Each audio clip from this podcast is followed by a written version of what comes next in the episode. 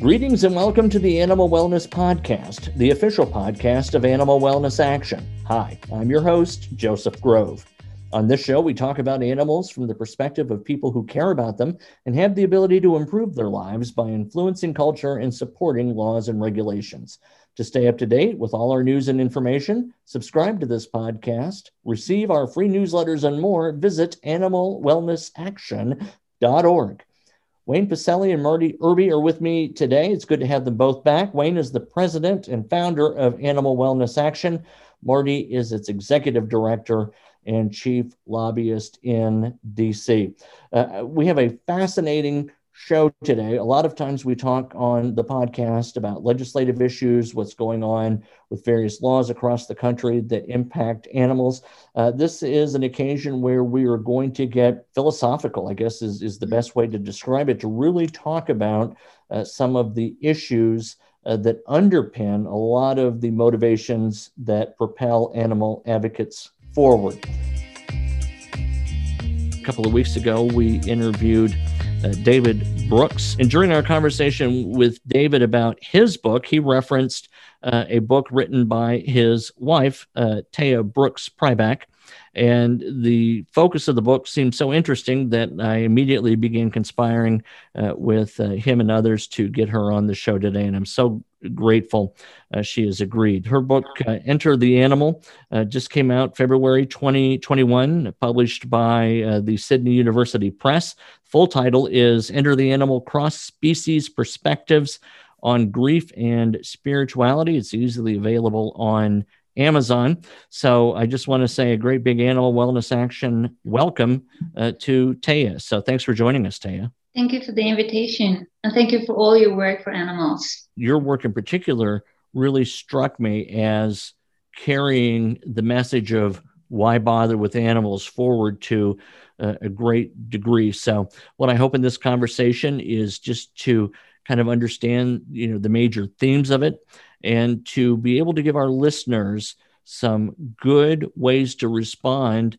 to those who might say they're just animals right? So so why are you spending so much time and effort money on animals particularly in a world where the human condition seems more precarious than than ever so if we can you know get your perspective on that encourage a few folks to check out your book uh, on amazon.com uh, and come away with a greater understanding of the animal as an as an, an emotional creature uh, i think we've done a lot of work for our brief time uh, together. D- to kick us off, the subtitle Perspectives on Grief and Spirituality. Grief seems very specific among the panoply of emotions animals might experience, and spirituality seems to be a very generalized or at least amorphic description of how one, as an animal or a human, might relate to the world. So, if you don't mind, Teya, uh, let's talk about animal grief first. Um, why did you focus on grief, not only uh, as the focus of your, your PhD work, but in this book as well? Yeah, uh, well, it's good to start with grief because I started with grief, and then um, as I was learning about grief and stuff, there um, I got this idea for spirituality. I had kind of two aha moments, but we can talk about that later because they actually are related. Um, but um, what I actually wanted to know more about animals. I was like an activist, and uh, my my advocacy seemed to completely inefficient. You know, I would tell people what's going on because when you first realize what's going on, and I turned vegan immediately, practically overnight, and you want to tell it to everyone. Then you kind of realize no one really wants to know about it. And I thought, well, there's something wrong in either my presentation or in, in the information that I've got and I'm, you know, passing on. So I said, well, let's sit down, let's let's focus on a project and that's going to kind of force me to look at various aspects. And, and so I enrolled in this PhD program and um, it was just the best thing I've ever done. It was fascinating. I'm still amazed. Uh, the topic of grief was kind of coincidental. I um, started off with something else. Uh, um, and, and, then we kind of decided grief was, uh, was uh, better, uh, sort of more specific. Um, and at the same time, it's, you know, it's an emotion. So I was able to kind of look at all these aspects of, you know, emotionality in animals. And it was useful from that perspective. but um, so the purpose eventually of the book was to build a theoretical framework for a more you know realistic and kind of fair consideration of grief across species because before that it was all a bit messy you know people would go like yeah i'm sure other animals feel grief you know and then there'd be all these assumptions about how it's probably not like ours you know because supposedly they don't know they're mortal supposedly they don't have the concept of death and so on. And there are all these philosophical questions that people bring in that are not really directly related to grief uh, as you know other people agree too as i found later. So i thought let's have a closer look at this at these questions. And i spent a while doing that. And you know it's been interesting. And my conclusion is that grief is first and foremost an organismic response to loss. Um, and that grief differs on an individual level rather than on a species level, you know, at least for mammals and birds, but probably wider. So there's no such thing as like human grief uh, or cow grief. It's, it's, you know, a bit like when you break your leg. Like, what does a broken human leg feel like? Does it feel different from um, a broken dog leg? I mean, differences exist. Of course, I can have a higher um, tolerance to pain than you, but but it's an, on an individual level. And same with grief, you know, it will depend on our psychological constitution, the nature of the lost relationship, like who we lost, you know, and, and things like that. What did that person mean to us? So, um, anyway, I had no idea that there was so much information about other animals already out there, and you know about us too. Because you know, as I was learning about them, I was also learning about us. You know, the human mammals, if you want, because that's what we are and and that's what people are saying you know people people that have read the book they say that they learn a lot about themselves as well as you know other animals and that's empowered them in in in, in both ways kind of.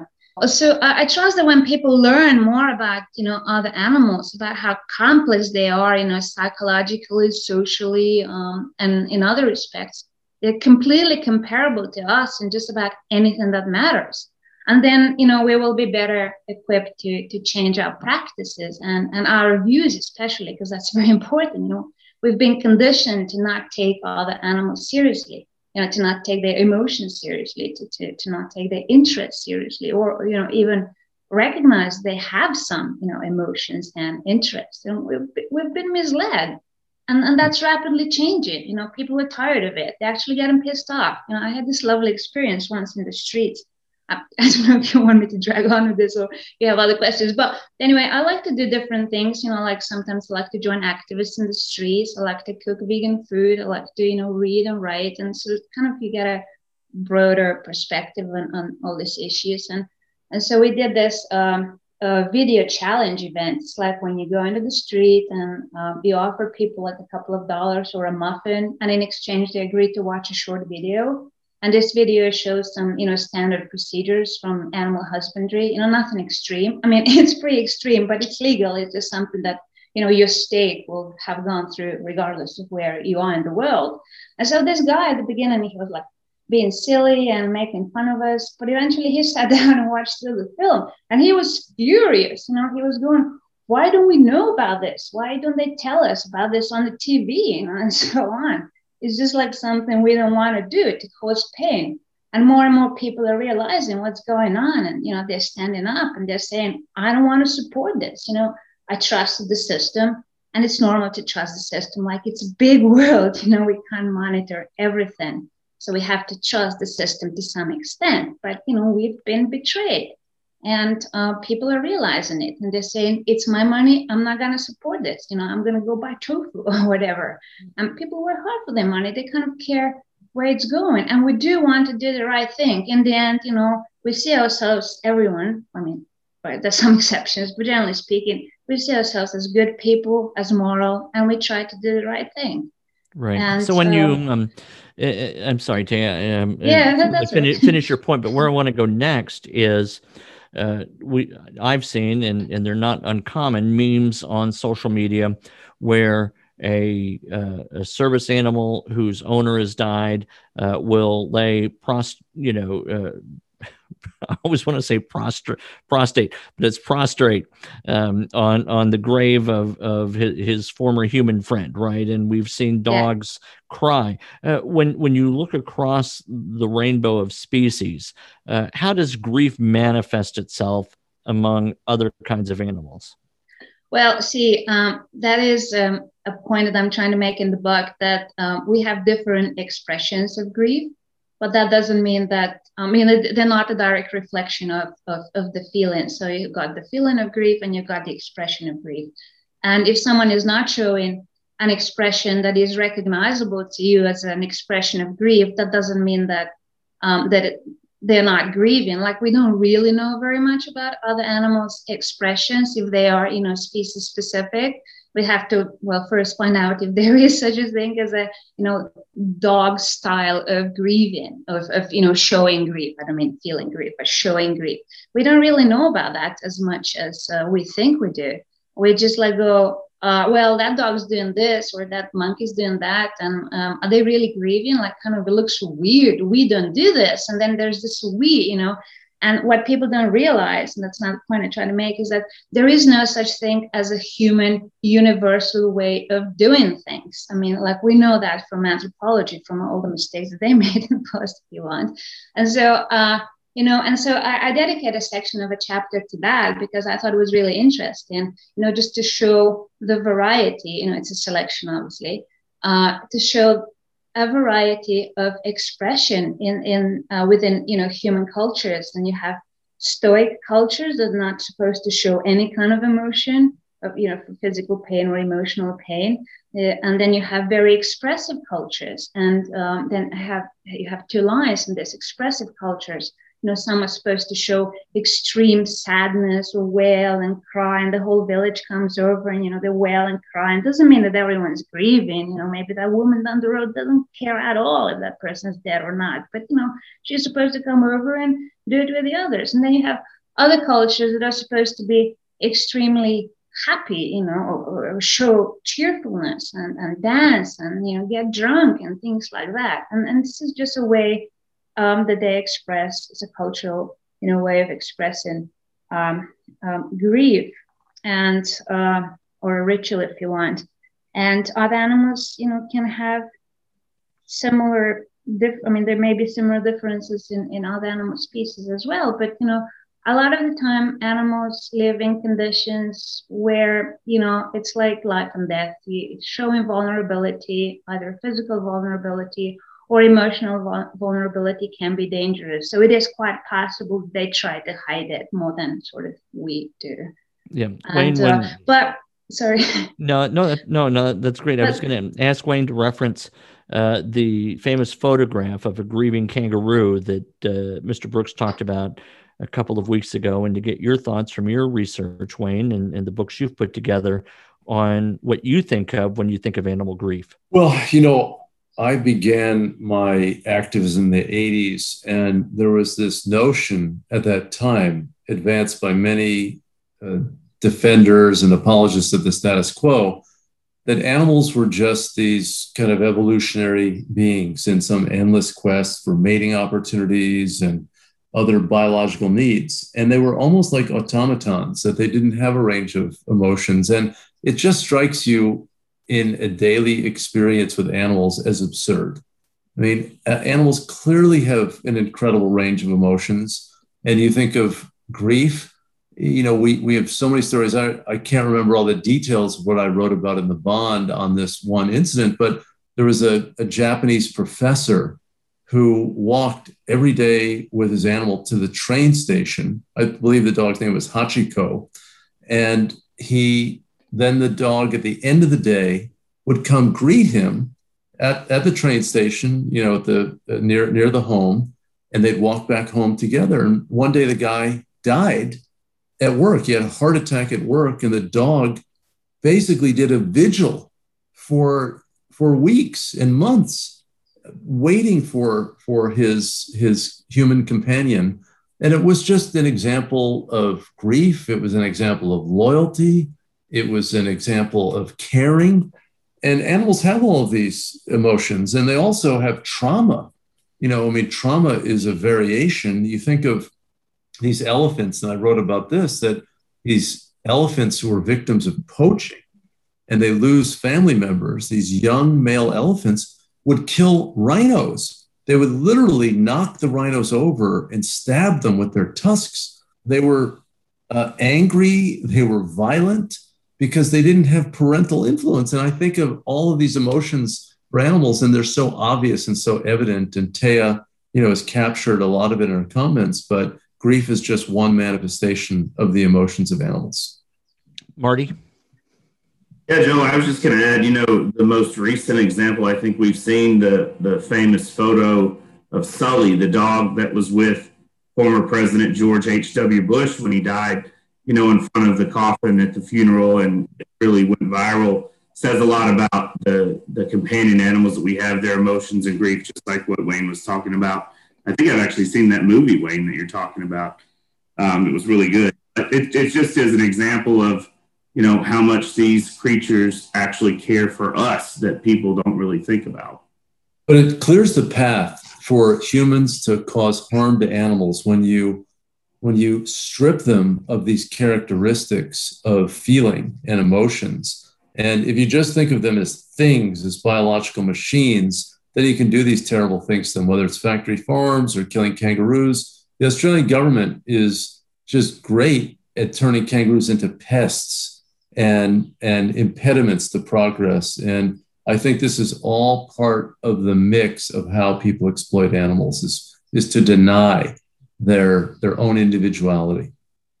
Absolutely. Um, sorry, I wanted to say something about dogs, but um, yeah, the kangaroo um, issue is uh, really interesting. That picture and the denial of, of um, of uh, grief and emotions from scientists. I mean, like that guy wasn't even an expert. That guy probably didn't know anything about grief. You know, the so-called expert scientist. That was called upon. I think he was a pathologist or something.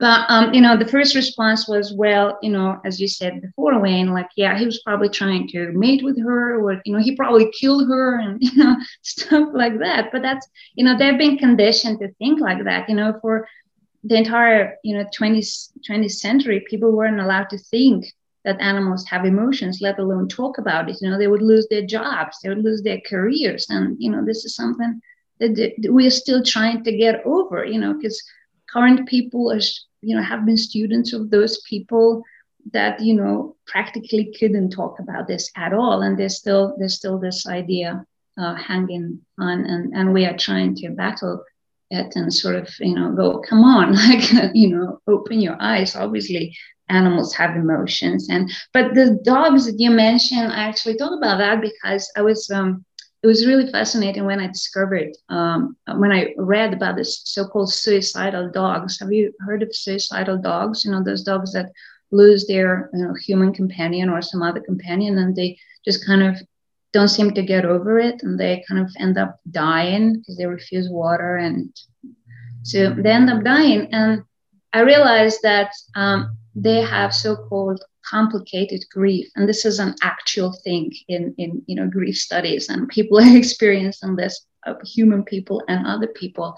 We have some normal grief when you know the the period of acute pain lasts for a little while and then it starts to recede and then you have um, complicated grief where this um, um, period of acute grief just kind of drags on and, and you can't get over it and eventually can, you know, even die. And uh, um, the interesting thing about it is that, again, it's a completely organismic thing. Like, it's not going to help you to know that the other person is dead. You know, you can know it, but you still have this reaction. And researchers have done some experiments on humans but you know it's it would be the same with other animals because we share those brain structures. And and they realized that uh, in people with complicated grief you have brain areas linked to rewards activating alongside areas linked to pain processing. Whereas you know with uh, people with acute grief you only have the pain processing area. So you get quite literally stuck and the organism again, crave, uh, it's, an organismic thing, craves the last subject as it may crave an addictive substance. And certain developmental contexts make individuals more prone to complicated grief. And many non-human animals, as I you know realized when I started to think about this, especially in captivity, may fall into these vulnerable categories. um, I don't know if you want me to explain this, but it's a, it's, I mean, uh, to, to elaborate on it, but it's a real thing for animals and, uh, and, and, and the developmental um, conditions that we raise this um, many animals that found themselves in because we force them into this may, may uh, make them more prone to, to this awful uh, feeling that you well, know, even among them in human, the end. Yeah, yes. well, you know, even even you know human animals. You know, um, when um, uh, a a wife dies, it, it's typically typically the case that the average life expectancy of of the widower will be will be shortened. You know, the the grief yes. will in some way expedite uh, the deterioration uh, of him as a biological unit. Now, you know, maybe not surprisingly to you know to a lot of uh, wives who may be listening to this, wives actually seem to be uh, somewhat uh, elongated in their lives if a if a male spouse dies. Uh, but men, mm-hmm. maybe without the capacity to deal with grief in more complicated ways, if I can mm-hmm. risk a, a, broad generalization, seem to suffer from what you're talking about. You know, a, a complicated grief that can't be processed in intellectual ways to the point where its effects are mitigated. Yeah, with uh, I think with this older couples, a lot of the time um, they have this so-called merge identities. You know, they've lived together for such a long time, and like the person see sees themselves as you know me plus this other person. I mean, this can happen um, with you know younger people as well. You know, when someone sort of um, you know I, I am David's wife. I'm not just me, but you know you see yourself as this thing and it's called merge identities and, and that, that happens a lot with people that spend together like 50 years or something. And it happens a lot in captivity as well i mean in, in, in non-human animal captivity because um, you know a lot of the time animals are not given you know the opportunity to, to have a wider um, social circle and, and to spread their emotional investment around you know like you take two dogs okay you take two dogs instead of one dog because you want them to be together while you go off to work and wherever you're going and these two individuals have each other, and that's all they have. I mean, they have you, but not, you know, always. And, uh, or even sanctuaries, you know, for farm animals and, and other things. There's a lot of this kind of uh, stuff where, where animals can uh, develop this merge identity, you know, unintentionally, but it happens. And when the other person dies, then it's really hard. And a lot of animals, especially in sanctuaries, you know, come from really difficult uh, uh past situations, you know, with psychological abuse, with physical abuse. So it may not be all that easy to form. Again, you know, they're not automatons. You can't just put the animals together and expect they're going to be friends or, you know, whatever. Um, yeah. You know, they, they, you know, they have barriers and it's hard for them to, you know, just make friends with people a lot of the time. And so you have to consider, but all this kind of shows how, you know, like us are, how, how we don't we don't watch for these things normally. You know, we give them food and we give them water, and they're okay, be happy, right? You have a little bit of space to play around. But you know, if you look underneath, under under the surface, it's just like they're exactly like this. Do other, yeah, and I go ahead, Wayne, and then I'll follow up after you. Sure, thank you, uh, Joe. I think about this in the context of some of our campaigns. I think of wolves, wolves being killed in Wisconsin that we spoke about some time ago in uh, basically a, a 50 or 60 hour period, uh, Wisconsin hound hunters killed one quarter of the state's wolves. When you kill one quarter of the state's wolves, you're killing one or two or three pack members. What about the effects on the families of the survivors? I mean, these are the brothers and sisters, the alpha females killed. How does the alpha male react? I mean, this has to be a trauma and I also think in a different way about mink. We've been working on mink farming, a subject that I want us to cover in a future podcast soon. Mink are wild animals. They are largely solitary, they are semi aquatic. They are placed in cages on factory farms, so they never get to touch water. They're overcrowded with, with so many of their kind and their solitary animals and we have learned that they are incredibly vulnerable to COVID 19, to the mm-hmm. SARS COVID virus. And is that a consequence of their being so stressed out and so vulnerable? We know that when we're stressed, disease is much more likely to afflict us.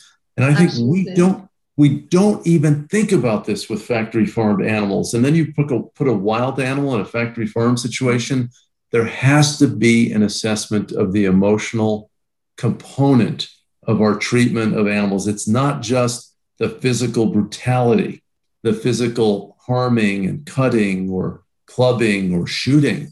There's even more to the suffering that these animals endure.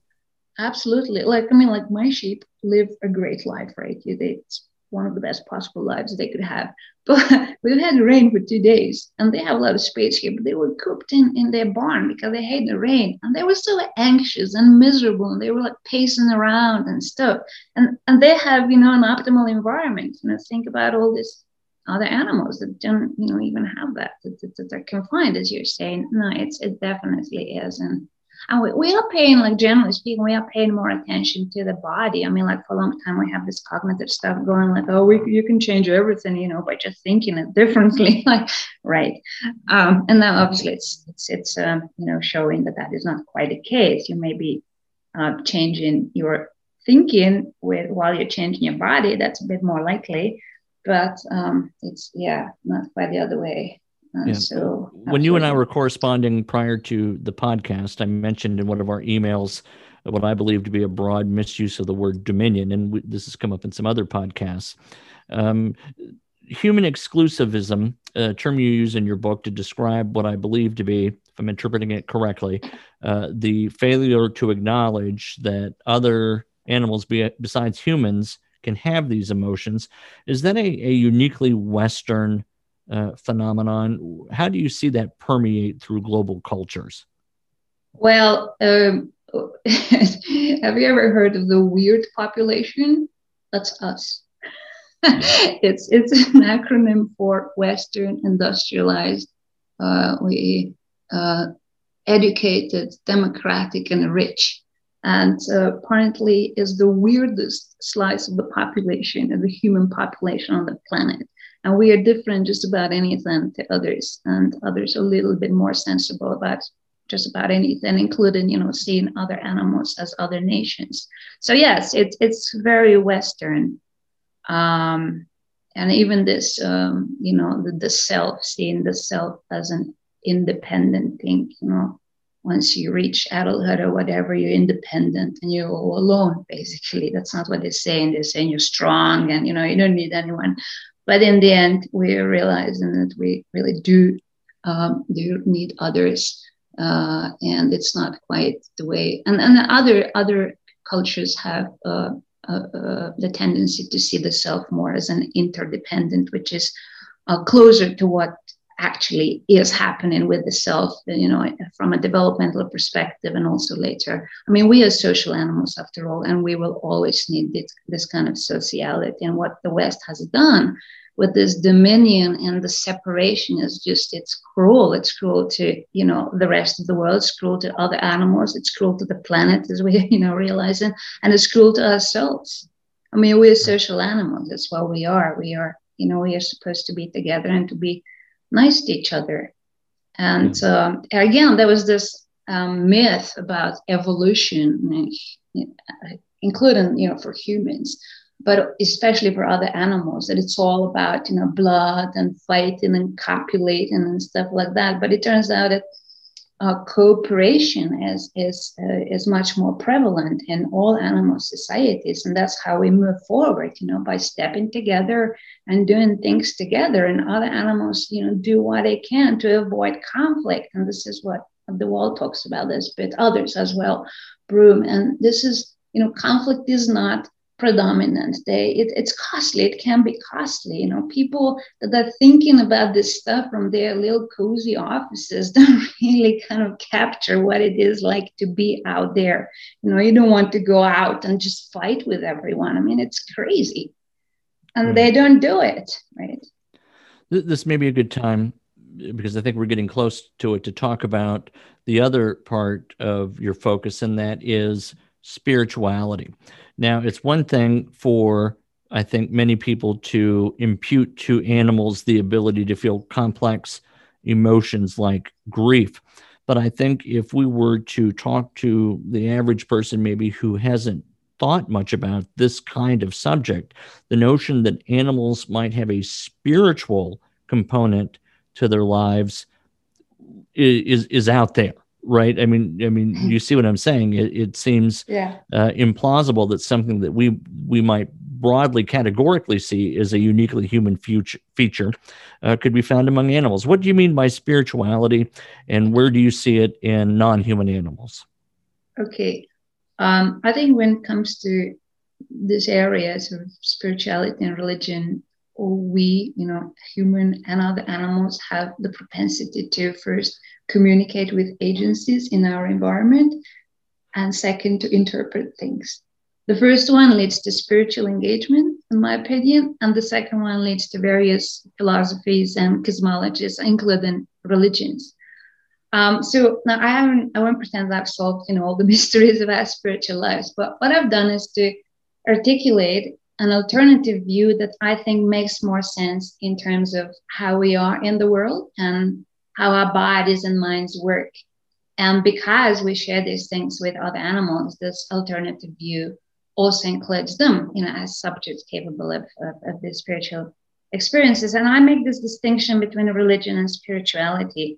Uh, religion will include a strong cognitive closure component, an interpretative component, whereas spirituality I see as an affective opening. So spirituality is a communication with agencies in our environment, and by agent uh, in this context, I mean anything that is able to speak to me, you know, that affects me, regardless of uh, whether this phenomenon has agency on its own or not. Like a rock, for example, you wouldn't think of a rock as something that has agency, but if it speaks to me, then it will have uh, these agencies. And it may be easier to understand the kind of level of experience I'm talking about if you think of like you go to a place and this place feels like good or not, has, has good vibes or bad vibes. And so you're experiencing something, you feel it, but you don't really know what's going on. But your organism is communicating.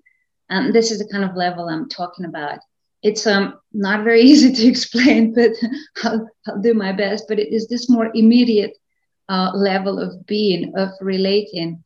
And um, I had two aha moments. As I was saying uh, that that sort of brought about this thinking. Um, one was when I first learned about the brain's automatic categorization system.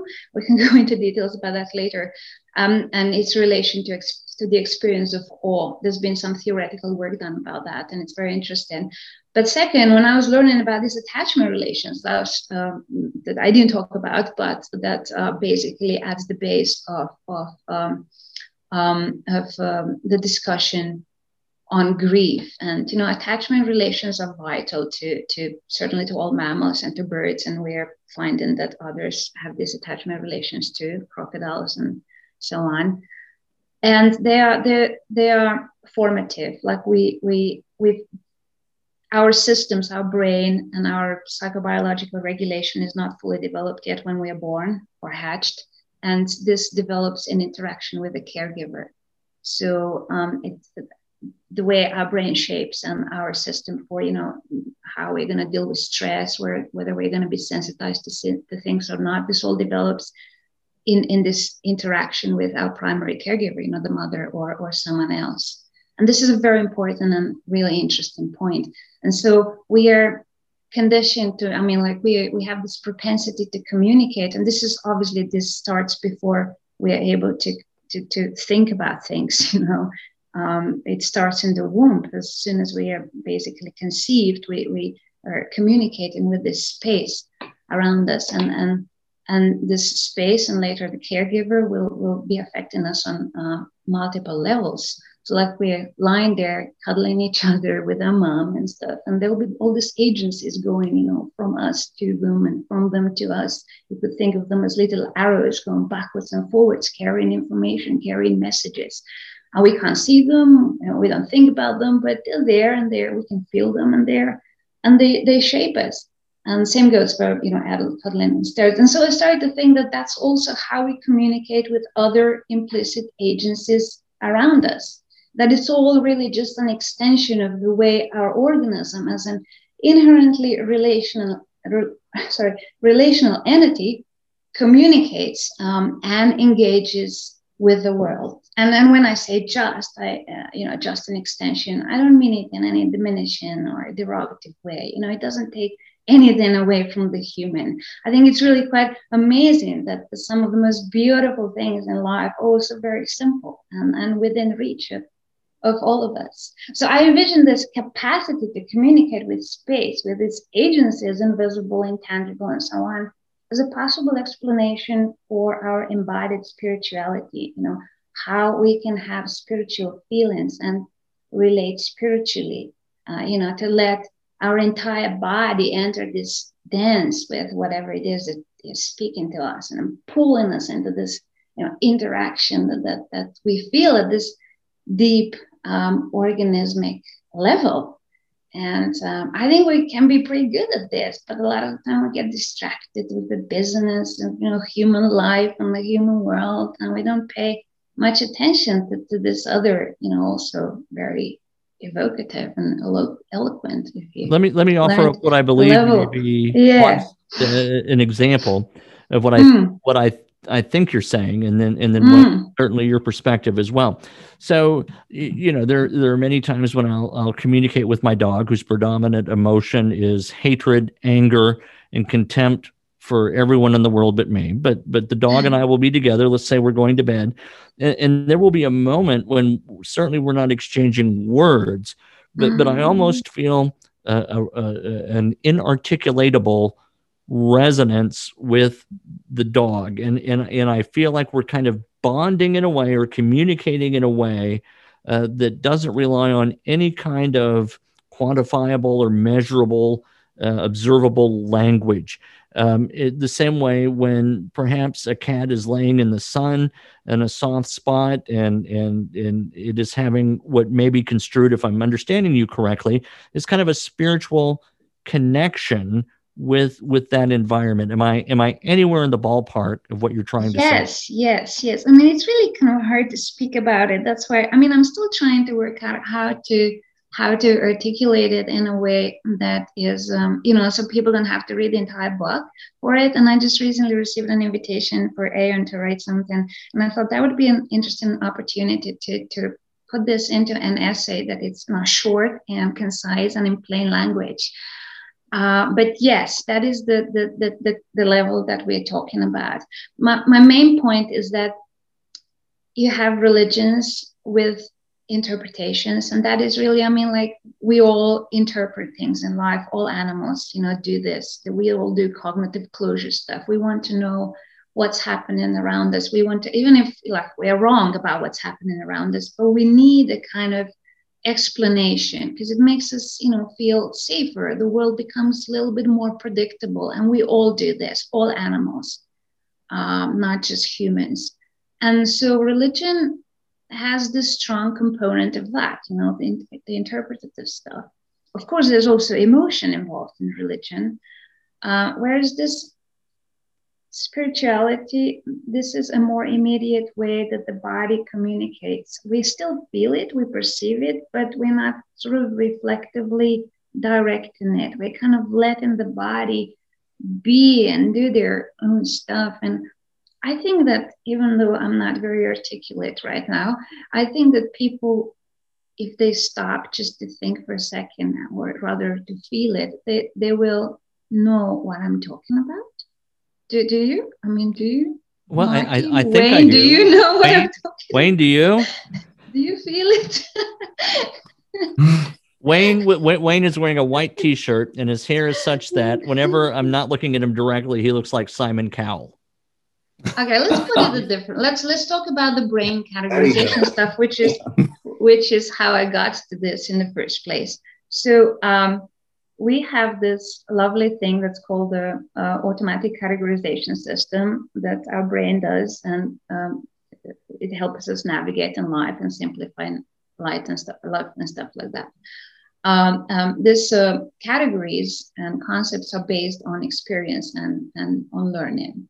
And um, once we develop this context or this category, we process sensory data through this acquired concept. So, for example, you you learn the concept of a table, you know, like a service with um, with two legs or whatever, four legs, sorry.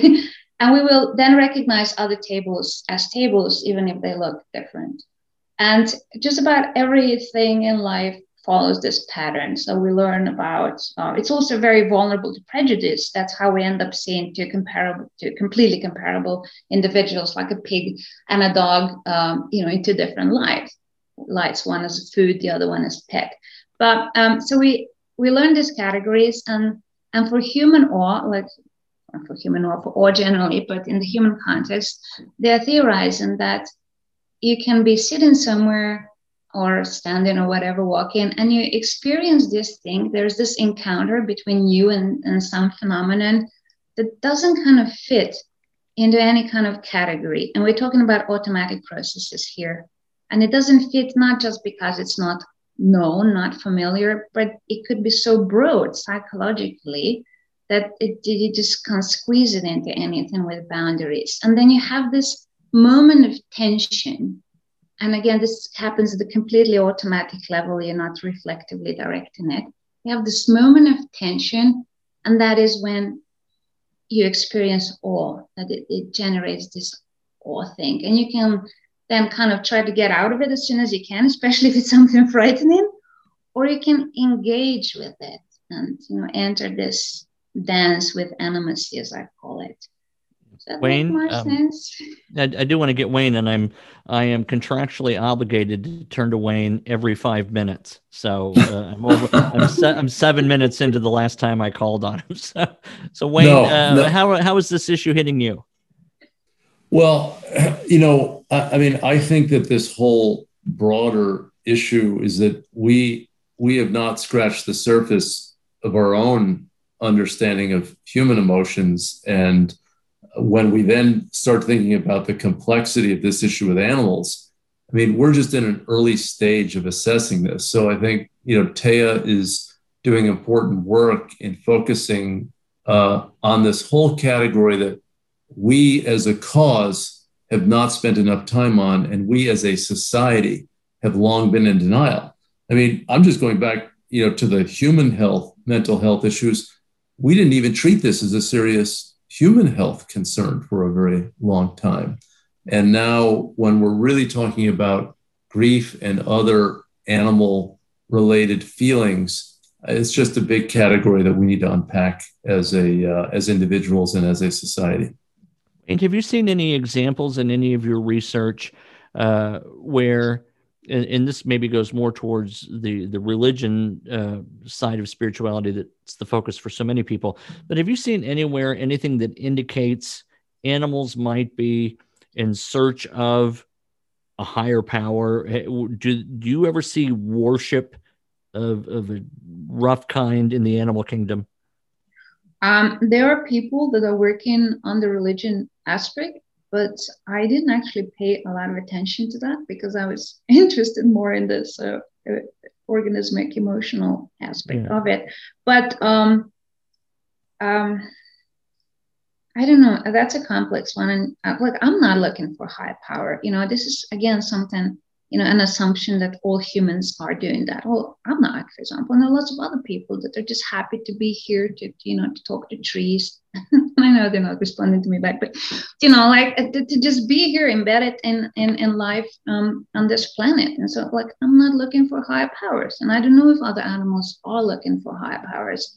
Wayne, uh, have you seen anything like that? I'm, I'm, I'm sorry, well, yeah, because Wayne. No, no, no, no, that's fine. Yeah, yeah. Well, I mean, I think it's a fascinating question, Joe you know, when you do think of differences between humans and other um, animals, between humans and non human animals, this is one area where we clearly, throughout so much of human history, have had had this quest for understanding and this faith in higher powers. It has marked, you know, human behavior in all different cultures and societies over time, over millennia.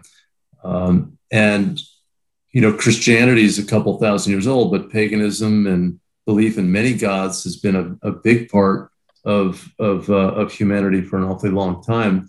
I haven't heard much about it in animals, uh, but again, I don't think that we need to have equal uh, abilities to think through questions in order to grant animals more moral consideration. There are definite differences between humans and non human animals, but I'm just not sure those differences are relevant in determining moral worth. And I think, you know, that was Peter Singer's point, another Australian in writing Animal Liberation, you know, nearly, uh, you know, 45 or 50 years ago, that it's the capacity to suffer that's the most relevant moral criterion. And suffering clearly has emotional dimensions that we are denying, and that animals' uh, feelings and emotions need to be factored into our calculus, our moral calculus of how we wield our power over other creatures. Sure, and and, and absolutely, and uh, I, I, hope not misconstrued was was my point to the extent. no, I, I would agree with I, you completely. You know, with you. I wasn't. No, I, I think it was a. I think it's a, a, a really important and interesting question. I just wanted to make sure that that when people do believe that there are differences between humans and other animals, that we don't just say, well, that means that we can do whatever the heck we want with animals. That that yeah, is not. Another thing that uh, humans seem to think is that other animals don't have any moral codes. You know, they don't have any rules about anything. Well, they do mm-hmm. actually. You know, they're not just like you know acting randomly. They have very strict behavioral codes in their societies. They may not be like they, ours. Again, who's they, us, right? They, you know, humans yeah. have very different ones too. Well, they do, uh, but yeah. you know, a lot, a lot of, a lot of scientists, I think, have tried to explain altruism in selfish terms for animals that oh mm. they only do this because then if others do it then the herd is going to be protected as if you know there again this is part of this whole biological machines issue and i think that they feel empathy for other creatures and they act in their interest. And yes. uh, you see it all the time. And i think that that is an, another really important point. They do have moral codes. They do have feelings. They act on those feelings. And many of those feelings are generous feelings and protective feelings. Yeah and they want to be happy and they want to live in a you know environment that provides enough food and shelter and you know space and they want to raise their children. They want to interact with their friends. They want to have a capacity to make friends and things like that just like us. And they are you know like us in everything that really matters. What do you see as the best way to get people to understand that because these animals feel, they have these emotions, they have this spiritual component, that they deserve better protection? How can we evangelize that message across well, the world? Um, I think first, just showing that animals are, you know, other animals, non-human animals, are capable of doing that is, um, you know, it just makes us hate them more. Like if someone is my my initial idea was well if we show that they are you know they can live independently they have the same um, needs and the, the same desires and you know we get rid of all this uh, stuff that we've accumulated uh, with the dualism and the cartesian stuff and the dominions and blah blah and just see them as equal people will people will automatically um, do that but it's not quite that simple I, I i think we need to truly understand where our prejudice comes from, that it's something that we learned. It's not something that, you know, other animals have done or whatever. We don't deserve anything better. Everyone deserves good stuff, right? It's just we need to unlearn that and we need to be comfortable. You know, we need to sort of realize that if someone else has something that doesn't take it away from us necessarily. You know, potentially the world is big enough for everyone, for everyone to be happy. And, you know, the, the less we kind of compete about things and for things, the happier we will be. So I think it's just beautiful the way that we feel when we do something good. And I think that people know that. I think, you know, deep down, people are happy to to help and uh, to see others happy. And we're just conditioned to, to, to run madly around and, you know, trying to be the first and this and that. But if we just slow down a little bit, you know, to see where this brought us. Like, you know, we have a devastated planet, everyone's suffering all over the place. Do we really want to live in a world like this? I don't think so. Yeah, I I, th- I think when you know when we interact with animals especially when people who do harm to animals try to explain what they do. They detract from the animal's characteristics, they minimize um, the things that these animals uh, are and the way they behave. Mm. And then they try to add to themselves. They try to attach some social benefit to what they are doing. That, oh, we're killing kangaroos because the kangaroos are going to starve to death. We're actually helping them by killing the kangaroos. We are, you know, killing these wolves because, oh, the wolves are going to hurt livestock. You know, this is the complexity of our human rationalization, our denial on one hand, and then our selfish explanations on the other hand.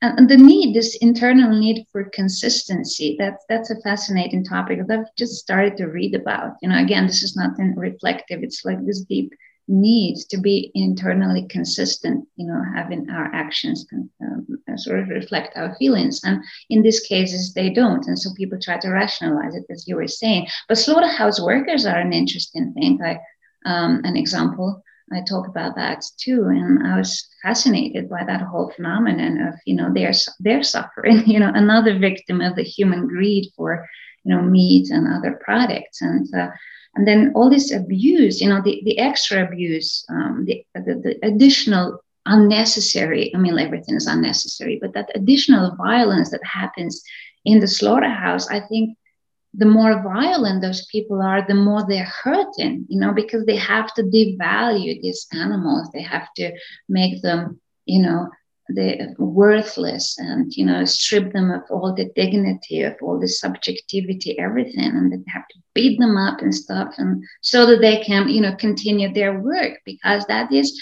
and we don't talk about that very much but it's a fact you know. Slaughterhouse workers it's a very taxing work physically and psychologically and and communities where they have slaughterhouses you know they have increased rates of violence of all kinds and and um, it's just coming out at last but it's it's um, again uh, something that uh, is a consequence of um, you know the, the life and desires and greed of the privileged populations. Um, and and right now at the top of my my bucket list would be to visit you and david with with a bottle of wine and just sit at your dinner table listen to the two of you talk and converse with you you're both so so fascinating, and um, I'm really really grateful to to have talked to you and uh, to learn from you and um, tell you face to face, Zoom to Zoom, how much I uh, admire uh, your your efforts. Um, Wayne, Marty, any closing thoughts from you, good folks?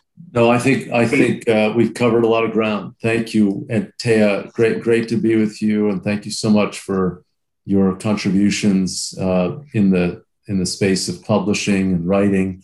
Any serious social movement needs thinkers and intellectuals and and uh, your contributions here are really really welcome and appreciated. And same with you. We make a great team all together. Thank, thank you. you so much.